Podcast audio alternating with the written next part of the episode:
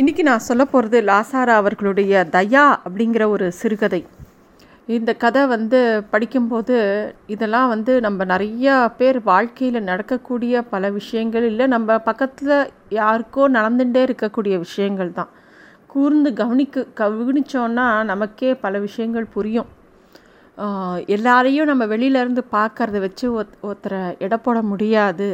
ஒவ்வொருத்தருக்குள்ளேயும் ஆயிரம் கதைகள் இருக்குது அப்படிங்கிறத திருப்பி திருப்பி லாசாரா அவர்கள் அவரோட கதைகள் மூலமாக சொல்லிகிட்டே வர.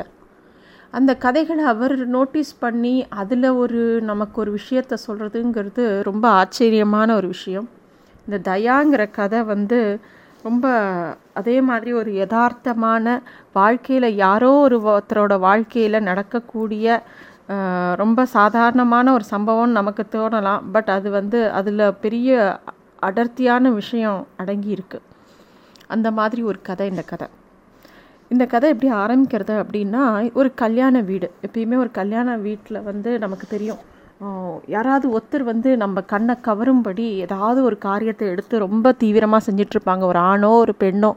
யாருங்கிறது நமக்கு அந்த கல்யாணம் முழுக்க நம்ம அவங்க கண்ணில் பட்டுகிட்டே இருப்பாங்க. நிறைய வேலை செய்வாங்க. அந்த மாதிரி ஒரு பெண் சுற்றி சுற்றி வேலை பண்ணுறா வரவா போகிறவா எல்லாரையும் அப்படி கவனிக்கிறா. யாராவது கை குழந்தை வச்சுருந்தா அவங்க பசும்பால் தேடினா உடனே கொண்டு வந்து கொடுக்குறா. ஏதாவது ஒரு குழந்தைக்கு உடம்பு சரியில்லைன்னா சமயக்கார மாமாட்ட கேட்டு மிளகு ரசம் பண்ண சொல்லி கொண்டு வந்து கொடுக்குறா. ஒவ்வொரு ஒவ்வொருத்தரையும் பார்த்து பார்த்து பண்ணுறா அது மட்டும் இல்லை. நலுங்கு நலுங்கு பாடி ஏசல் பாடி எல்லாரும் எல்லா இடத்துலையும் அவள் இருக்கிற இடம் எல்லாமே கூதுகலமாக இருக்குது எல்லாருமே இப் யார் இந்த பொண்ணு? இப்படி பம்பரமாக வேலை செய்கிறாளே அப்படின்னு அவளை கவனிக்கிற மாதிரி அவள் இருக்கா. அப்போ அந்த சம்மந்தி அவர் வந்து கேட்குறார் யார் இந்த குட்டி? ரொம்ப சுறுசுறுப்பாக சிரித்த முகமாக இருக்காளே அப்படின்னு கேட்குறார் அந்த அளவுக்கு அவள் இருக்கா. அப்போ அவரோட ஒய்ஃப் கேட்குறாங்க யாரை சொல்கிறேள் அப்படின்னோடனே அதான் நம்ம பக்கத்தில் சந்தனம் தாம்பூலம் எல்லாம் விசாரிக்கிறாள். அந்த பொண்ணு யார்? அப்படின்னோடனே ஓ அந்த கத்திரிப்பூ கலர் புடவையும் கருத்த அரக்கில் ஃப்ளஷ் ஜாக்லேட்டும் போட்டுருக்காள் அவளா? அவள் பேர் தயா. அப்படிங்கிறா. தயானா? தயாங்கிற பேர் அவ்வளோ நன்னா இருக்கே அப்படிங்கிற மாதிரி பேர் மாதிரியே அவளும் குழு குழுன்னு இருக்காளே. நம்ம செய்ய வேண்டிய உபச்சாரங்கள்லாம் அவளே பண்ணுறாளே நான் சரி நம்பாத்து பொண்கள்லாம் எங்கே? அப்படின்னு அவர் கேட்குறார் உடனே அந்த மாமி சொல்கிறா நம்பாத்து பொண்களா? நம்பாத்து பொண்கள்லாம் ஏதோ ஆஃபீஸர் ஆம்படையாங்கிற மாதிரி ஆள் ஆளுக்கு ஒவ்வொரு பக்கம் உட்காந்து இருக்கா. யாரும் எந்த வேலையும் காண காணலை. அப்படின்னு சொல்லிட்டு காமாட்சி ஏ விசாலம் ஏ புவனம் அப்படின்னு அந்த மாமி கூப்பிட்றான் அந்த கோ கூப்பிட்றதுலேயே ஒரு ஆத்திரம் இருக்குது அந்த மாதிரி அந்த மா மாமி கூப்பிட்றா. அப்போ இந்த தயாங்கிற பொண்ணு திருப்பி வந்து என்ன மாமி வேணும்? அப்படின்னு கேட்கும்போது இல்லை எங்காத்து நாட்டு பொண்கள்லாம் எங்கன்னே தெரியல. கூட்ட குரலுக்கு யாரையுமே காணுமே அப்படின்னு கேட்குறா அப்போ கூட அந்த தயா வந்து யாரை பற்றியும் குத்தம் சொல்லாமல் கல்யாணமோ கார்த்திகையோன்னு அப்படி தானே மாமி இருக்கும். நான் இருக்கேனே உங்களுக்கு என்ன வேணும் சொல்லுங்கோ அப்படின்னு அந்த பொண்ணு திருப்பியும் சொல்கிறான் நீ யாரு குட்டி? அப்படின்னு அந்த மாமி கேட்குறா நான் தயா அப்படிங்கிறா. தயா சரி. நீ பொண்ணாத்தை சேர்ந்தவளா பிள்ளையாத்துக்காரியா? அப்படின்னு கேட்குறா அப்போ தான் அவள் சொல்கிறான் கல்யாணத்தில் அந்த மாதிரிலாம் கட்சி இருக்கணுமா என்ன? எல்லாம் ஒரே கட்டுமேளம் தானே. நான் உங்காத்து மாப்பிள்ளைக்கு தங்க. மாமியும் மாமாவும் சேர்ந்து நில்லுங்கோ. உங்களை நமஸ்காரம் பண்ணிக்கிறேன் அப்படின்னு சேவிக்கிறான் அவங்க வீட்டு கல்யாணம் தான். அந்த எந் யார் கல்யாண மாப்பிள்ளையோ அவளோட தங்க தான் இந்த தயா. உடனே அவளும் அது நமஸ்காரம் பண்ணவுடனே ஆசீர்வாதம் பண்ணுறாங்க நன்னாரு மகாராஜியாக நிறைய தொங்க தொங்க தாலி கட்டிட்டு சந்தோஷமாக இருக்கணும் சௌபாக்கியமாக இருக்கணும். உன் மேலே எல்லார் கண்ணும் பற்றுற போகிறது உங்கள் அம்மாவை போய் சுற்றி போட சொல்லு. இவ்வளோ சமத்தாக பேசிட்டு எவ்வளோ பொறுப்பாக இருக்க. உன்னை கட் கல்யாணம் பண்ணிட்டவன் ரொம்ப கொடுத்து வச்சவன் சந்தேகமே இல்லை. உன்னை எங்கே கொடுத்துருக்கு? உன் ஆத்துக்காரர் கல்யாணத்துக்கு வந்திருக்காரா? எத்தனை குழந்த உனக்கு? அப்படின்னு அவள் கேட்டுட்டே போகிறாள் ஏன் அழற? ஏதாவது தப்பாக நேர்ந்துடுத்தா? என்ன மன்னிச்சுக்கோ. எங்கே போகிற ஏ குழந்த தயா தயான்னு கூப்பிட்றாங்க. அவங்க இந்த ஆசிர்வாதம் பண்ணும்போதே தயா அழுதுண்டே வேகமாக அந்த கூட்டத்து கல்யாண கூட்டத்துக்குள்ளே மறைஞ்சு போகிறான் எல்லாரும் தயா தயான்னு கூட்டுண்டே இருக்கா. ஆனால் அவங்க இல்லவே அந்த இடத்த விட்டு போயிடுறான் கொஞ்ச நேரத்தில் அந்த தயாவோட அம்மா கேட்டுட்டே வரா. ஏ ஜயா ஏ சுபா தயாவை கண்டேளா? அப்படின்னு கேட்கும்போது இல்லையம்மா அப்படின்னு ரெண்டு பேரும் சேர்ந்தாப்புல பதில் சொல்கிறா சரி நீங்கள் ரெண்டு பேரும் என்ன பண்ணுறீள் அப்படின்னோடனே என்ன பண்ணணும்? அப்படின்னு இல்லை அங்கே என்ன நடந்துட்டுருக்கு அப்படின்னோடனே வா அந்த அக்காவும் தங்கையும் சொல்கிறா எல்லாம் நல்லபடியாக தான் நடந்துட்டுருக்கு அப்படின்னு சொல்லிட்டு ஏ அப்படியா? அப்படின்னு அவன் அம்மா கேட்குறா ஆமாம் அம்மா. எல்லாம் நல்லபடியாக நடந்துட்டுருக்கு நன்னா கேட்டுக்கோ. காத்தால் தாலி கட்டியாச்சா? இப்போ கதவை சாத்தியாச்சு. இனிமேல் ஒன்றும் பாக்கி இல்லை. அப்படின்னு சொன்ன சொன்னோடனே எல்லாம் சுருக்க முடிச்சுட்டேன்னு ஆமாம் நாளைக்கு கட்டு ஜாதமும் கருவடாமும் இருக்குது அதையும் எடுத்துன்னு நம்ம கிளம்ப வேண்டிதான் இல்லைன்னா உருட்டுக்கட்டை எடுத்துப்பா அப்படிங்கிற மாதிரி அவள் பேசுகிறாள் சரி தயாவை காணுமே தயா எங்கே? அப்படின்னு அந்த அம்மா திருப்பியும் கேட்குறான் என்னம்மா சவலை குழந்த மாதிரி எப்போ பாரு அவளை மடியிலே வச்சுட்டு இருக்கணுமா? அவள் எங்கே போ என்ன எங்கே போனான்னு தெரியலங்க தான் எங்கேயோ மூலையில் உட்காண்ட்ருக்கான்னு நினைக்கிறேன். அப்படிங்கும்போது ஏண்டி தயா இருட்டில் என்னடி பண்ணுற அப்படின்னோடனே என்ன பண்ணுவா? குருட்டு யோசனை தான். எங்களை மாதிரி வா இருக்கிறவாள்லாம் என்ன பண்ணுவா? பேசாலும் எதையாவது யோசிச்சுன்னு தான் உட்காண்ட்ருக்கணும் அப்படிங்கிற மாதிரி சொல்கிறான் அப்போ தயாவோட பார்வை வந்து ஜெயா மேலே அப்படியே தாழ்ந்து பார்க்கறது. பாவம் ஜெயா தன்னைத்தானே நொந்துக்கிறா அப்படின்னு தோன்றுறது அப்போ அந்த அம்மா சொல்கிறாங்க ஐயோ எனக்கு கால் விட்டு போகிறது அப்படின்னு சொல்லிட்டு அந்த அம்மா வந்து ரொம்ப குண்டு. அப்போ எப்படா வீட்டுக்கு போய் சேருவோன் இருக்கு அப்படின்னோடனே அந்த பொண்கள்லாம் கிண்டல் பண்ணுற ஆமாம் பிள்ளையாத்து சம்மந்தி மங்கு மங்குன்னு காரியம் பண்ணிட்ட நீ அப்படிங்கிறவொடனே ஆமாண்டி அந்த நாளில் வேணுங்கிறது பண்ணியாச்சு. இன்னும் என்ன பண்ணணுங்கிற? அது சரி இந்த சம்மந்தி பிராமணனுக்கு கல்யாணத்தில் வாழைக்காயை தவிர வேறு காய்கறியே அகப்படலையா? அப்படின்னு அந்த மாமி கோச்சுக்கிறா. ஏன்னா இந்த மாமி தான் இந்த பிள்ளையோட அம்மா. இந்த மூணு பொண்களோட அம்மா. இந்த மூணு பொண்களும் அந்த பையனும் இவர் இந்த அம்மாவோட குழந்தைகள் இந்த அம்மா வந்து அந்த பிள்ளையோட கல்யாணத்தில் பேசுகிறான் சம்மந்தி பிராமணன் எப்போ பாரு வாழைக்காய் கறியே போட்டுட்டான். வாழைக்காய் கறி ஓகே வாழைக்காய் தான் கிடச்சிதுங்கிறதுக்காக அதையே கறி அதுலேயே வ வதக்கின கறி அதையே சாம்பார்லேயும் போட்டு அதையே கூட்டாகவும் பண்ணி கூட்டில் கூட வாழைக்காயா அப்படிங்கிற மாதிரி அந்த மாமி சொல்கிறான் அதுதான் எடுத்தாச்சு தான் வாசனமே உண்டு. வாழைக்காய் கூட்டு வளர்த்தெடுத்த பிள்ளையும் அப்படின்னு அந்த மாமி சொல்கிறான் அதான் எடுத்தாச்சு வளர்த்தாச்சு கொடுத்தாச்சே அப்படின்னு அவள் பொண்கள் சொல்கிறான் அதெல்லாம் இந்த நாளில் எங்கடி பிள்ளைய வாங்கிக்கிறது பிள்ளைய கொடுக்கறது தானே இங்கே உண்டு. நம்ம பிள்ளை நல்ல பிள்ளைமா அப்படின்னு வா சகோதரிகள்லாம் சொல்கிறான் இப்போ அம்மா சொல்கிறா சாதாரண பிள்ளையாடி. அரச பிரதர்ஷனம் பண்ணி இடது கையால் சாட்டு கோவில் படியை நெய்யால் முழுகி பிள்ளை பூச்சி முழுங்கி அப்படின்னு அவள் அம்மா சொல்கிறா அவ்வளோ தவம் கடந்து பிறந்த பிள்ளை ராமேஸ்வரம் போய் தவம் கடந்திருக்கேன். உச்சி பிள்ளையாருக்கு தினமும் ஒரு கூட காவேரியிலேருந்து ஈரப்படையோட ஜலம் எடுத்துகிட்டு வந்து அபிஷேகம் பண்ணியிருக்கேன். ஆசையாக சுமந்த அருமையாக பெத்த பிள்ளடி. எங்கேயோ படித்துறையில் கண்டெடுத்து வளர்த்த பிள்ளை இல்லை.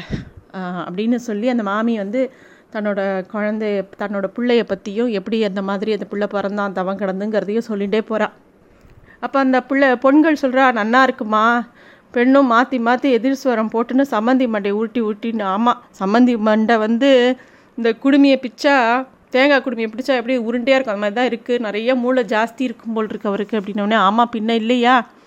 எவ்வளோ சாமர்த்தியமாக கல்யாணத்தை பண்ணிட்டா இருப்பார் அதே நான் உங்கள் கல்யாணத்தில் அந்த மாமி ஆரம்பிக்கிறான் அதாவது தன்னோட பொண்ணு கல்யாணத்தில் எப்படி தான் பண்ணி வச்சாங்கிறத சொல்ல ஆரம்பிக்கிறான் அப்போ அந்த ஜெயாங்கிற பொண்ணுக்கு ரொம்ப கோபம் வருது.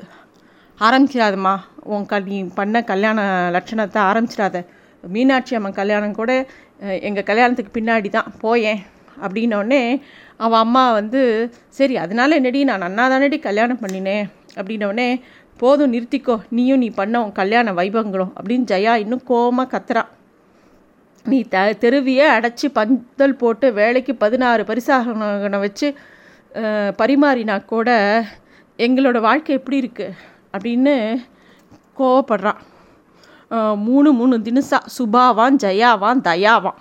நாங்களும் நாங்கள் எங்கள் பேரும் அப்படிங்கிற மாதிரி கோவப்படுறான் அதுக்கு அவன் அம்மா சொல்கிறா உங்கள் அப்பா ஆசையாக வச்ச பேரிடினவுனே ஆசையாக வச்சாலே நன்னா ஆசையாக வச்சா அவலமாக முடிய அப்படிங்கிற மாதிரி ரொம்ப கோபமாக பேசுகிறான் அப்போ அந்த சுபாங்கிறவ சொல்கிறா ஏம்மா நீ வந்து எங்களை என்னத்தை கல்யாணம் பண்ணி கொடுத்த? எங்கள் வாழ்க்கை எங்கே நன்னா இருக்குது அப்படின்னு அவள் அம்மா கிட்ட சொல்லும்போது அவள் அம்மா சொல்கிறா அதுக்கு என்ன பண்ணுறது இன்றைக்கும் ஏ நான் அவா வா கஷ்டம் அவள் வாழுக்கு அப்படிங்கிற போது அவள் சொல்கிறா ஏதோ இந்த மட்டுக்கும் என் என்னோடய வாழ்க்கையில் எதோ மழையாக எதுவும் வச்சுட்டு போகாட்டியும் இடுப்பு நிறையா உடு உடுத்துக்கவும் வயிறு நிறையா சாப்பிட்றதுக்கும் ஒன்றும் குறைவில்லை.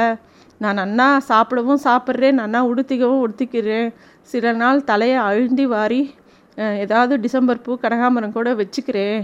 என்னை மி என்னை மிஞ்சி யார் அப்படின்னு கூட வளைய வரேன் ஆனால் என் வீட்டில் மாதம் எட்டு நாவுக்கு அது சா சாக்கடை அள்ள வர லட்சி இருக்கா தெரியுமா? அவள் நெத்தியில் காலனா அளவுக்கு ஒரு குங்கும பொட்டு இருக்குது தெரியுமா? அதை பார்க்கும்போது தான் என்னோடய ஜம்மெல்லாம் சாஞ்சி போயிடுறது. ஒரு சமயம் போல் ஒரு சமயம் எனக்கு அதுக்கு யோக்கியதை இல்லை பற்றியா அப்படின்னு அவ அந்த சுபாங்கிறவ ரொம்ப வருத்தப்பட்டு சொல்கிறான் ஏன்னா அவள் வந்து அவளுக்கு கணவர் இல்லை. அதனால் அந்த துக்கத்தை அவள் அப்படி சொல்கிறான் அப்போ வந்து அவள் அம்மா வந்து சுபா அப்படிங்கிறான் தயவு செய்து என்னை அந்த பேரை வச்சு கூப்பிடாதம்மா. என்னையே கேலி பண்ணுற மாதிரி இருக்குது சுபாவா சுபா. என் பேரே ஒரு பொய். அதனால் நானும் ஒரு பெரிய பொய்மா பொய் பொய் அப்படின்னு அழுதுண்டே அவள் சொல்கிறான் சுபா உன் கஷ்டம் எனக்கு புரியலையா? அதுக்காக என் வயத்தில் பிறந்த மூணு மூணு கோலமாக நிற்கிறத பார்த்தா சகிச்சுன்னு நானும் தான் இருக்கேன். என் தலையில் எழுத்திருக்கேன் நான் என்ன பண்ண சொல்கிறேன் அப்படின்னு அவள் அம்மாவும் வருத்தப்படுறா. அது சரி. அப்படின்னு அவள் சொல்கிறா அம்மா நீ என்ன தான் மேருவாரு உன் பொண்களை நீ கல்யாணம் பண்ணி கொடுத்த விஷயத்தில் உனக்கு ராசியே இல்லை ஒப்புக்கிறியா? அப்படின்னு அவள் பொண்கள் கேட்குறா அதோடு இல்லை ஜெயான்னு எனக்கு பேர் வச்சு என்ன அந்த ஜெயாங்கிற பொண்ணு பேச ஆரம்பிக்கிறான் நன்னா சொன்ன சுபா நான் ஜெயா. நாம் படிக்கிறோம் கேட்குறோம் வெற்றியோட அறிகுறியாக இங்கே கட்டுற கட்டணம் ஸ்தூபி எல்லாம் எழுப்பினான்னு சொல்கிறோம் ஒவ்வொருத்தருத்துக்கும் ஒரு பேர் வச்சு வேற சொல்கிறோம் ஜெயாவான் ஜெயா செய்யாவாவது சூயாவாவது அப்படின்னு அவளே கடுப்படிக்கிறாள் எங்கள் வீட்டில் என் பேர் என்ன தெரியுமா? என் புக்காத்தில் என் பேர் தொடச்சல்ஸ்னு கூப்பிட்றா. எங்கள் மாமனார் குதிரை வாழில் காசை கட்டி அவர் பாட்டுக்கு பறக்க விடுவார். அவரோட பிள்ளைக்கு வியாபாரத்தில் நஷ்டமாகும். நாலு நாத்தனாருக்கும் கல்யாணம் பண்ணினதுனால கடனாகும். மச்சுனா சினிமாவிலையும் ஹோட்டல்லையும் அனுப்புகிற பணத்தை படிக்கிற நேரத்தை செலவழிச்சுட்டு எல்லாத்தையுமே அங்கே சினிமாவுக்கும் ஹோட்டலுக்கும் செலவழிச்சுட்டு படிக்கிற நேரத்தில் படி பரீட்சைக்கு டக்கடிச்சிருவான் எல்லாத்துக்கும் காரணம் நான் தான் அப்படிங்கிற மாதிரி அவாத்தில் நடக்கக்கூடிய எல்லா விஷயத்துக்கும் நஷ்டத்துக்கும் இவ வந்த வேலை எல்லாம் நஷ்டமாயிடுது அப்படிங்கிற மாதிரி என்ன தான் சொல்கிறா என்ன பண்ணுறது எனக்கும் நாள் தவறாமல் எப்போ பாரு இந்த தரித்திரத்தினால என்ன தோன்றுறது தெரியுமா? சுபா ஒரு பழம்புடவை தரமாட்டாளா? அம்மா ஒரு கல்ச்சட்டி கொடுக்க மாட்டாரா? அம்பி சங்கராந்திக்கு மஞ்சள் குங்குமம் பணத்தில் ஒரு ரெண்டு ரூபாய் ஏற்ற மாட்டானா? அப்படின்னு அலையிறேன். வலை போடுறேன். மீன் சிக்காமல் பழம் பொத்தல் கூட மாட்டின்றாலும் அதையும் விடுறதில்ல. ஆண்டி அப்போ ஜெயாவான் ஜெயாவோட பேரியை கேட்கணுமா?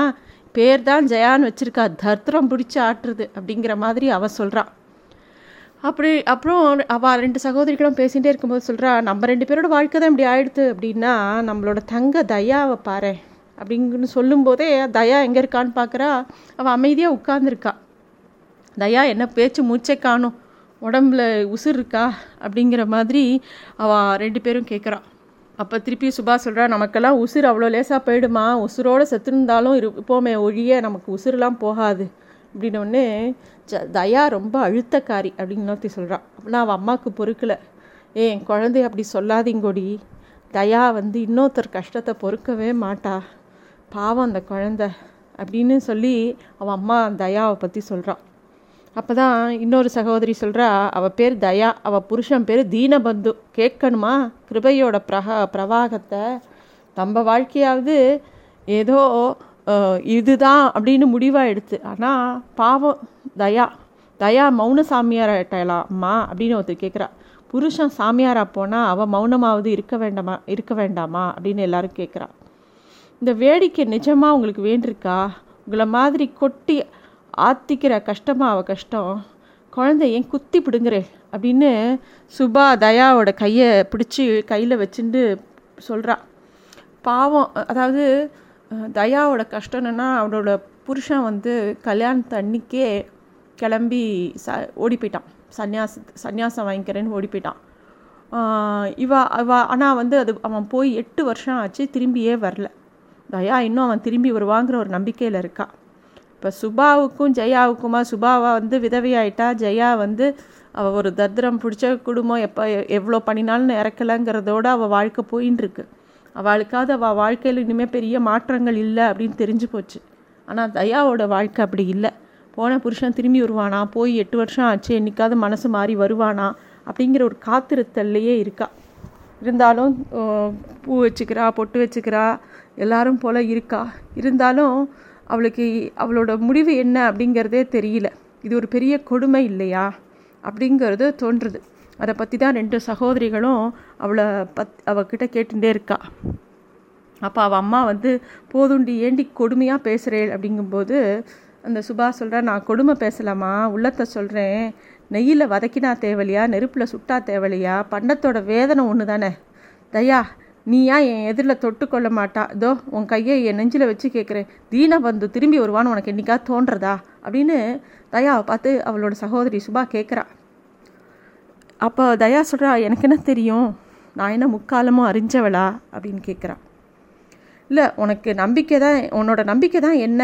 அப்படின்னோடனே அவள் சொல்கிறா நம்பிக்கை இன்ன உரன்னு யாரு கண்டது? நம்மளா நினைக்கிற உருவன் நம்மளே நினச்சிக்க வேண்டிதான்.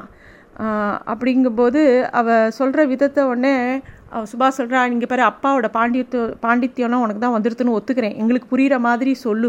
அப்படின்னோடனே அவள் சொல்கிறா நம்மளோட துக்கம் தோல்வி அழிவு இது எல்லாமே நம்மளோட பக்க பலங்கள். அப்படின்னு அவள் சொல்கிறா இதுக்கு என்ன அர்த்தம்? நீ சொல்கிற அர்த்தமே புரியலையே. அப்படின்னோடனே வாழ்க்கையில் ஒரு நம்பிக்கை அப்படின்னு ஒன்று இருக்குது தெரியுமா? நாளன்னு ஒரு விஷயம் இருக்குது தெரியுமா? அதுதான் நம்ம எல்லாரையும் இயக்கிறது. கண்டிப்பாக நாளைக்குங்கிற ஒரு விஷயம் இருந்துகிட்டே இருக்குது அந்த அதை நம்பின்னு நம்ம வாழ வேண்டிதான். அதை நம்பின்னு தான் நம்மளோட வாழ்க்கை ஓடுறது அப்படின்னு தயா சொல்கிறா நீ என்னத்தான் சொல்லு இனிமேல் உன் புருஷன் திரும்பி வந்தால் அதிசயம்தான். ஒன்று அன்றைக்கி சாமியாரோட ராவோட ராவா ஓடி போனானே அப்படியே அவன் காஷாயம் வாங்கியிருக்கணும் இல்லாட்டி எனக்கு சொல்கிறதுக்கு வாய் கூசுறது அப்படின்னு அவள் ரெண்டு பேரும் பேசுகிறாள் இப்போ ஜெயா சொல்கிறா இந்த சம்மந்தம் வரும்போதே எங்கள் ஆற்றுல சொன்னான் அந்த பையன் ஒரு மாதிரி எப்பயும் எதுலேயும் படாம பட்டும் படாமல் இருப்பான். ஒரு ஞானி மாதிரி இருப்பான்னு சொன்னான் அப்பா தான் ஒத்துக்காமல் ஜாதகம் அருமையாக பொதி பொருந்திருக்கு. ஜெயாவுக்கு ரெண்டு பொன் குழந்தைகள் ஒரு புள்ள குழந்தை உண்டு. அவன் அந்த பிள்ளையும் பார்க்க தேஜஸ்வியாக இருக்கான்னு சொல்லி இந்த கல்யாணத்தை முடித்தா அப்படின்னு அவெல்லாம் பேசின்னு இருக்கும்போதே அந்த மணவரையில் இருக்கக்கூடிய சம்பத்து தன்னோட மனைவி கிட்ட சொல்லின்னு இருக்கான். என்னோட தங்க தயா தூய்மையானவள். வாழ்க்கை இன்னதுன்னு அறியறதுக்கு முன்னாடியே சாந்திக்கு முன்னாடியே அவள் கணவன் காணாமல் போயிட்டான். தயா ரொம்ப பட்டுட்டா. அவளை நாங்கள் எங்கள் உள்ளங்கையில் ஏந்தின்னு இருக்கோம் அவன் மனசு நோகாமல் நீயும் நடந்துக்கணுங்கிற மாதிரி அவன் சொல்லின்னு இருக்கான் இதெல்லாம் கடந்து ஒரு கா ஒரு கொஞ்சம் காலம் ஆனும்போது இப்போது சம்பத்தோட வீட்டில் ஒரு விஷயம் நடந்துட்டுருக்கு சம்பத் வந்து தன்னோட குழந்தைக்கு ஏதோ தலை தோட்டி விட்டுருக்கான் அப்போ கடுப்படிக்கிறான். அந்த நாளில் அம்மா வந்து இது ஜ பத்து கையை தொடச்சிக்கிறதுக்கு ஜலம் கேட்டால் கூட கொடுக்காம காதில் வாங்காமல் போயின்னு இருப்பேன் இப்போ பாரு இது வீட்டில் ரெண்டு பொம்மநாட்டிகள் இருக்கான்னு பேர். எல்லா வேலையும் நான் தான் பண்ணின்னு இருக்கேன் அப்படின்னு கோபமாக பேசிகிட்டே இருக்கான். தயா தயா தயா எங்கே இருக்கா? ஏதாவது பக்கத்து வீட்டுக்கு உபகாரம் பண்ண போயிட்டாளா? அப்படின்னு அவன் கோபமாக கூப்பிடும்போது அவனோட மனைவி ஜானகி குர அடுக்குள்ளையிலேருந்து பேசிகிட்டே வெளில வரான் அக்காவுக்கும் எனக்கும் இன்றைக்கி ஒரு தர்க்கம். நீங்கள் ஆஃபீஸ் போன அப்புறம் அப்படின்னு. உங்கள் ரெண்டு பேருக்கும் வேறு வேலை என்ன? அப்படிங்கிறான். இல்லை ஒருத்தி யாரோ ஒருத்தர் பிச்சை கேட்டு வந்தா நான் வந்து இல்லைன்னு சொன்னேன். அக் அக்காவுக்கு ரொம்ப கோவம் வந்துடுத்து அப்படின்னு சொல்லிகிட்டே அவள் போகிறான் அப்போ அவன் வந்து மாடிக்கு போகிறான் அங்கே ஜன்னல் பக்கம் தயா நின்றுருக்கா அவள் கண்ணெலாம் கலங்கி இருக்குது குழந்தைய தூக்கிட்டு போகிறான் குழந்த அவள் அத்தையை பார்த்தோன்னே அத்தை அப்படின்னு ஓடி போய் அவன் மேலே தாவிக்கிறது. அவள் கண்ணெல்லாம் செவந்திருக்கு மூக்கெல்லாம் செவந்திருக்கு. அப்போ சம்பத் கேட்குறான் என்னாச்சு? ஏன் ரொம்ப கோவமா கோபமே வராதவாளுக்கு கோவம் வந்தால் இந்த உலகம் தாங்குமா? அப்படின்னு நான் கேட்குறான் அதே மாதிரி அவன் சொல்கிறான் கோவம்லாம் இல்லைண்ணா எனக்கு என்னக்கு நான் கோவம்? நான் எப்படி நான் கோவப்பட முடியும்? அப்படின்ட்டு சொல்கிறா ஏதோ மனசு குழம்பி இருக்குது அது ஒரு நிலப்படுற வரைக்கும் கொஞ்சம் அவஸ்தையாக தானே இருக்கும் அப்படின்னு தயா சொல்கிறான் அப்போ அவன் அண்ணா சொல்கிறான் தயா ஒன்று சொல்கிறேன் வரவாள் எல்லாருக்கும் நம்ம ஏதாவது கொடுத்துட்டே இருக்கணும்னா அதை ஒரு காலத்தில் நம்மளும் பிச்சை எடுக்க கிளம்பிட வேண்டிதான். நீ தான் அதெல்லாம் புரிஞ்சுக்கணும். இந்த காலத்தில் பிச்சை எடுக்கிறதே ஒரு தொழிலாக மாறி போச்சு. உனக்கு என்ன விஷயம் தெரியுமோ? அப்படின்னு அவன் சொல்கிறான் அப்போ அவள் சொல்கிறா அப்படி இல்லைப்பா அப்படி இல்லைன்னா படி ஏறி ம மரமாக தழைஞ்சு அக்ஷதை போடுங்கோன்னு கேட்குறா போப்போ நம்ம எத்தனை பேர் இது மாதிரி பா பார்த்தாச்சு? அப்படின்னு மண்ணி ஏதோ குழந்தை எப்படி அப்படி வெடுக்குன்னு சொல்கிறா ஒரு என்ன வேலை அழு வேலை அழுப்பா என்னன்னு தெரியல. அப்படி பேசினா இருந்தாலும் வந்த அம்மா ரொம்ப சாந்தமாக அப்படி சொல்லக்கூடாதது குழந்த நான் வயசானவ சுமங்கலி வெள்ளிக்கிழமை வந்திருக்கேன். நான் பிச்சை எடுக்கிறவ இல்லை. வேண்டுதலையால் மடியேந்திரேன் இல்லைன்னு சொல்லாதேன்னு திருப்பியும் புத்தி சொல்கிற மாதிரி சொல்கிறா இன்னொரு சான்ஸ் கொடுக்குறா. இந்த மாதிரிலாம் வேஷம் போடுறவெல்லாம் எத்தனையோ பேர் எனக்கு தெரியும்னு திருப்பி மாமி நம்ம மண்ணி பேசுகிறான்னா இதுக்கு என்ன அர்த்தம்? நான் அதுக்குள்ளே உள்ளே போய் அரிசி எடுத்துன்னு வந்துட்டே இருக்கேன். அதுக்குள்ளே அந்த பாட்டி ஒன்றுமே பேசலை. ஒரு சிரிப்பு சிரிச்சுட்டு அப்படியே கே வீட்டை விட்டு வெளியில் போயிட்டா. நான் அந்த கையில் அரிசி எடுத்துன்னு தெருவை முழுக்க போய் தேடுறேன். அந்த பாட்டியை காணவே காணணும் அந்த தெருமுறை முனை வரைக்கும் கூட போய் தேடினேன் காணும். மின்னலாக மறைஞ்சிட்டா. ஒரு நிமிஷம் எனக்கு திக்பிரம பிடிச்ச மாதிரி ஆயிடுத்து. நனவு திரும்பும்போது பார்த்தா கையில் அரிசியை காணும். ஆனால் தலைப்பு அப்படியே கனத்தது. என்னையும் அறியாமல் நான் அந்த அரிசியை மடியில் கட்டின்னு இருக்கேன். நடுத்தெருவில் மடிப்பிச்சையோடு தனியாக நான் நிற்கிறத திடீர்னு நானே உணர்ந்ததும் அடி வயத்தில் ஏதோ நெருப்பு வச்ச மாதிரி சுரீர்னு அடுத்து அதுலேருந்து தான் நான் தேர பார்க்குறேன் என்னால் முடியவே இல்லைண்ணா. இதுவரையும் தெரியல. ஆனால் இன்றைக்கி ஏதோ பயமாக இருக்குது என் நம்பிக்கை ஆட்டம் கொடுத்து கொடுத்து போச்சோ? நான் எப்பயுமே ஒரு நம்பிக்கை நாளேன்னு ஒரு நம்பிக்கை இருக்குன்னு நினச்சிட்டு இருந்தேனே. அது இல்லையோ? இன்னி இன்னைக்கு தான் நிஜமோ? நான் தான் எதையோ தப்பாக நினச்சிட்டு இருக்கேனோ? அப்படின்னு சொல்லி அவள் அப்படியே தன்னோட விஷயங்கள்லாம் சொல்லிகிட்டே இருக்காள் அப்போ சொல்கிறா அவளே வந்தாளா? இல்லை வந்து காண்பிக்க வந்தாளா? தும்பையாக நரைச்ச கூந்தல் மஞ்சள் கூட பூத்துடுத்துனா? மங்களம் மங்களம் யாருக்கு பிறவியோட பிறந்தது? வேஷம் போடுவதும் போட்டுக்கிறதும் நாமாத்தான் என்பதற்கு அத்தாட்சி மாதிரி. வேஷம் வேஷம் என்று கொண்டே ஒரு நாள் வேஷம் கலைந்த பின்னும் வேஷம் மாறாமல் இருந்தால் அப்போ அது வேஷமா நிஜமா? அப்பவும் அது வேஷந்தானா? இல்லை வேற ஏதாவதா எது நிஜம்? அப்படின்னு புலம்புறா தயா. அன்றைக்கி ராத்திரி சம்பத் ஏதோ சாப்பிட்டுட்டே இருக்கான் சாப்பாடு முடிகிற நிலையில் இருக்கான் கிட்டத்தட்ட மோரிஞ்சாத்துக்கு வந்துட்டான். அப்போ வந்து தயா எழுத்தாப்பில் இலையை போட்டுன்னு உட்காந்துருக்கா என்ன தயா திடீர்னு இலையில சாப்பிட்ற? அப்படின்னோடனே ஒன்றும் இல்லைனா காலம்புற உனக்கு டிஃபன் போட்டலாம் கட்டினேன் இல்லையா? மிச்சம் இருந்த இலை. அதனால் அந்த இலையை வீணாக்க வேண்டாமேன்னு போட்டுருக்கேனோடனே இத்தினூண்டா இருக்கே கையகலம் தானே இருக்கே இலை. அப்படின்னோடனே சரியாக போச்சு இதை வச்சு நான் அஸ்வமேத யாகமே பண்ணலாம் அப்படிங்கிறா. ஜானகி இன்னும் கொஞ்சம் சாதம் போடேன் அப்படின்னு அவன் கேட்குறான். அப்போ உள்ளேருந்து மொணு மொணுங்கிறா அவனோட ஒய்ஃபு ஏதோ சிப்பல் தட்டில் அப்படியே வெங்கல பானையை இப்படியே சுரண்டி எடுக்கிற சத்தம் கேட்குறது. இன்னும் ஜலதரங்க அடிக்கிற? அப்படின்னோடனே பின்ன என்ன? வடிக்கரிச்சியே கொஞ்சமாக வடிச்சுட்டேன். ராவேளை ஒரு கவலம் க குறைஞ்சா என்னன்னு நான் அசுவாசியமாக இப்படியே இருந்துட்டேன். இன்றைக்கின்னு பார்த்து உங்களுக்கு இன்னும் கொஞ்சம் சாதம் வேணும்னு தோன்றுறது அப்படின்னு அவன் மனைவி சொல்கிறா சரி சரி வேண்டாம். ஆனால் ஜானகி நீ இப்படி ரொம்ப கட்டி சமத்தாக இருக்க வேண்டாம் அப்படின்னு அவன் ஏதோ பேசிகிட்டே இருக்கும்போது வாசலில் யாரோ ஒரு பிச்சைக்காரன் ச சத்தம் கேட்குறது சாப்பா அன்ன பிச்சை. அப்போ வந்து சம்பத்து வந்து போப்பா போ சாப்பாடு ஆயிடுத்து அப்படின்னு சிரிச்சுட்டே சொல்கிறாரு ஏன்னா இவருக்கே சாப்பாடு இல்லைங்கிற மாதிரி. அப்போ தயா டக்குன்னு இரு இரு வந்துட்டேன் அப்படின்னு சொல்லிட்டு தன்னோட இலையோட தான் இலையில போட்டிருக்க சாதத்தோடு அப்படியே எழுந்து வாசலுக்கு ஓடுறான் சம்பத்துக்கு புரியவே இல்லை. அவரும் பின்னாடியே கையலமாக பின்னாடியே ஓடுறா. ஆனால் அதுக்குள்ளே தயா வந்து போய் சாதத்தை போட்டு இந்த ரேழி கிட்ட திரும்பி வரா எதிர்படுறா. களத்திலிருந்து எழுந்து கை கூட அலம்பாது வேகமாய் பின்னாலேயே சென்றான். ஆனால் அதற்குள் தயா போய் திரும்பி ரேழி வாசப்படியில் எதிர்பட்டு விட்டாள். ஓட இடமின்றி எதிர்ப்பில் திரும்பிவிட்ட வேட்டை போல் திடீரென்று அவளிடமிருந்து ஒரு விக்ரம் வீசிற்று. குடத்தின் மின்சார வெள்ளத்தில் அவள் நெற்றியின் வெளிர் பளிரிட்டது.